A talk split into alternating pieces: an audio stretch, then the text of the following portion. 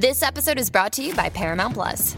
Get in, loser! Mean Girls is now streaming on Paramount Plus. Join Katie Heron as she meets the plastics in Tina Fey's new twist on the modern classic. Get ready for more of the rumors, backstabbing, and jokes you loved from the original movie with some fetch surprises. Rated PG 13.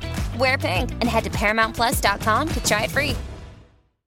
Judy was boring. Hello. Then Judy discovered ChumbaCasino.com. It's my little escape. Now Judy's the life of the party. Oh, baby, Mama's bringing home the bacon. Whoa, take it easy, Judy. The Chumba life is for everybody. So go to ChumbaCasino.com and play over 100 casino style games. Join today and play for free for your chance to redeem some serious prizes.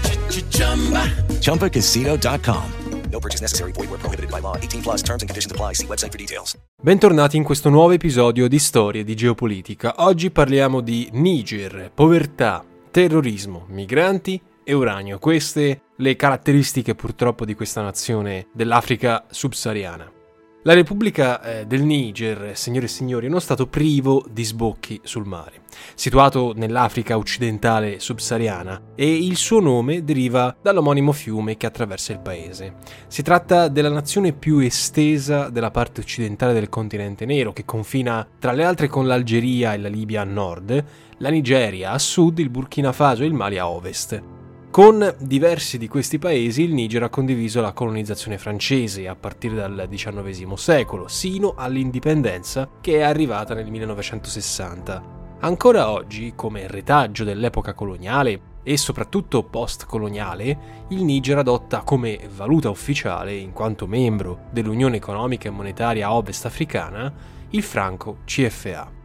Il fatto che la Francia sia sempre meno amata da quelle parti è testimoniato dalla vicenda eh, di altre due nazioni, che sono il Mali e il Burkina Faso, oltre che dalla crescente presenza russa e cinese.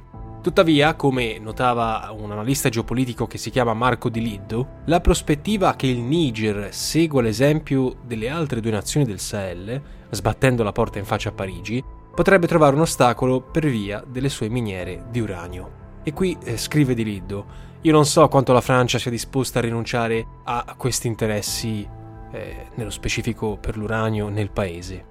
E sempre restando alle questioni di attualità geopolitica, dovremmo ricordare le pesanti ripercussioni, anche qui purtroppo, del conflitto in Ucraina, che hanno finito per colpire specialmente sul versante degli approvvigionamenti alimentari e della spirale inflattiva molte delle nazioni più povere, Niger incluso. E se dal punto di vista istituzionale il Niger è una repubblica di tipo semi-presidenziale, il paese, al pari di molti altri stati africani, ha conosciuto diversi periodi di instabilità, caratterizzati da colpi di Stato e regimi militari. L'ultimo e fallimentare tentativo di golpe si è consumato proprio a marzo 2021 ed è costato eh, ai suoi organizzatori pesanti condanne ma le ultime elezioni presidenziali, celebrate a febbraio del 2021, hanno visto la vittoria di un candidato di nome Mohamed Bazoum. Nell'ambito eh, di consultazioni caratterizzate da criticità importantissime come la repressione del dissenso e i vari abusi commessi dalle autorità. Ciò nonostante si è trattato di consultazioni maggiormente in linea con una dialettica democratica rispetto alle precedenti, se così vogliamo dire, con un passaggio tutto sommato pacifico dei poteri. Ecco, un nuovo capo di Stato dovrà fronteggiare molti dei gravi problemi che eh, affliggono il paese, corruzione, povertà endemica, lotta contro gli integralisti islamici del Sahel fino al traffico eh, illegale dei flussi migratori, riguardo ai quali eh, si è spesso registrata una certa connivenza col potere politico. E non è un caso se la capitale Niamey ospita basi militari francesi e americane e che il Niger faccia parte del G5 Sahel, che già, come abbiamo ricordato negli episodi del Burkina Faso, ad esempio, è una sorta di organizzazione di nazioni africane che è fondata nel 2014 e serve a promuovere la cooperazione regionale in vari tipi di argomenti, specialmente politiche di sviluppo e sicurezza. L'Italia sembra destinata a esercitare un proprio ruolo in questa nazione. Nel 2021, infatti, l'allora ministro della difesa Guerini aveva annunciato l'intenzione di approntare una nostra base sul territorio nigerino, con l'obiettivo di addestrare le truppe locali, di cooperare nel contrasto al traffico illegale e al terrorismo del Sahel.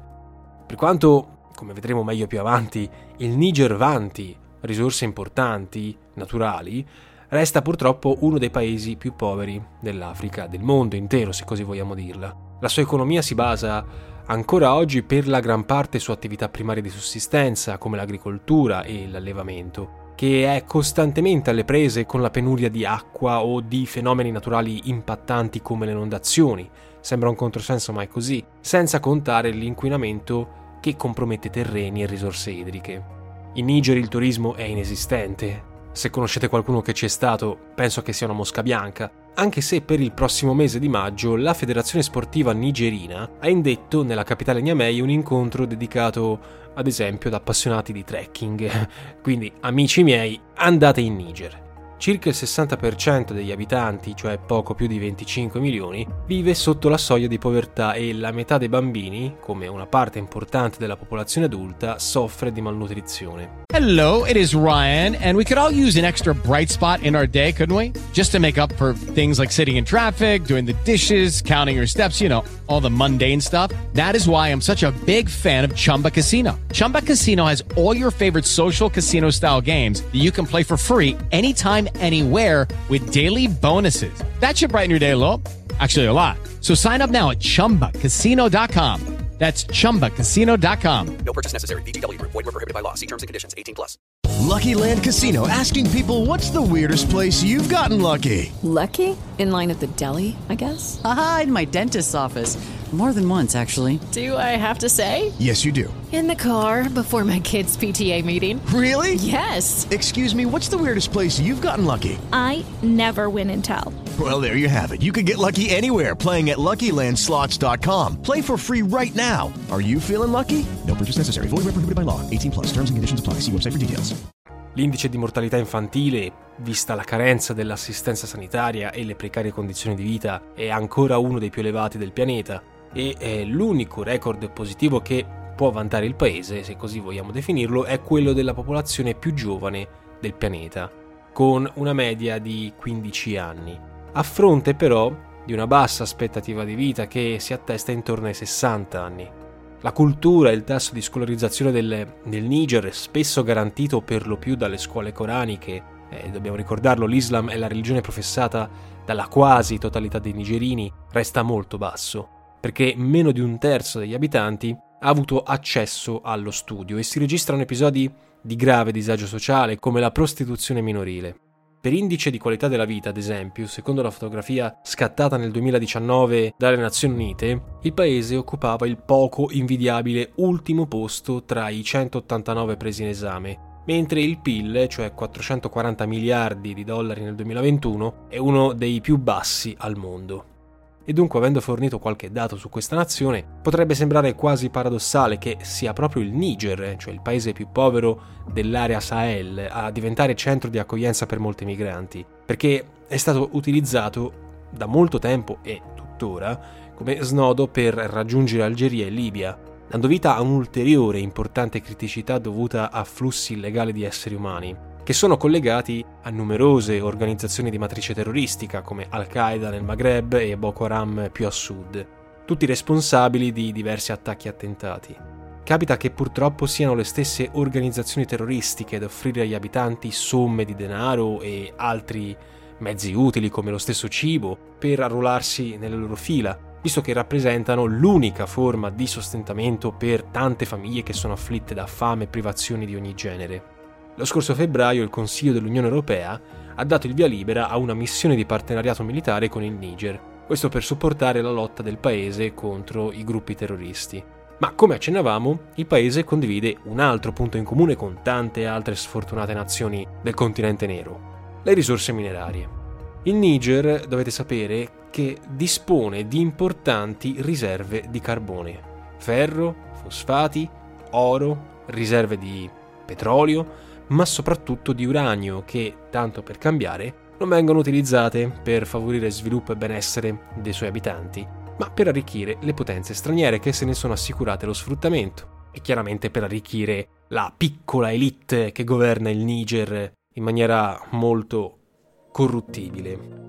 Per sfruttare il giacimento di uranio di Dasa, tra i più ricchi del paese, che è quinto al mondo per produzione del minerale, ad agosto 2022 è stata costituita la società Somida, in francese Société des Mines de Dassa, cioè Società di Minerali di Dassa, posseduta per il 20% dal governo nigerino e per il restante 80% dalla Global Atomic, cioè una multinazionale canadese ma l'iniziativa ha chiaramente provocato la reazione furiosa della popolazione che, temendo il pericolo dell'inquinamento radioattivo, ha chiesto verifiche tecniche e indennizi circa eventuali espropri.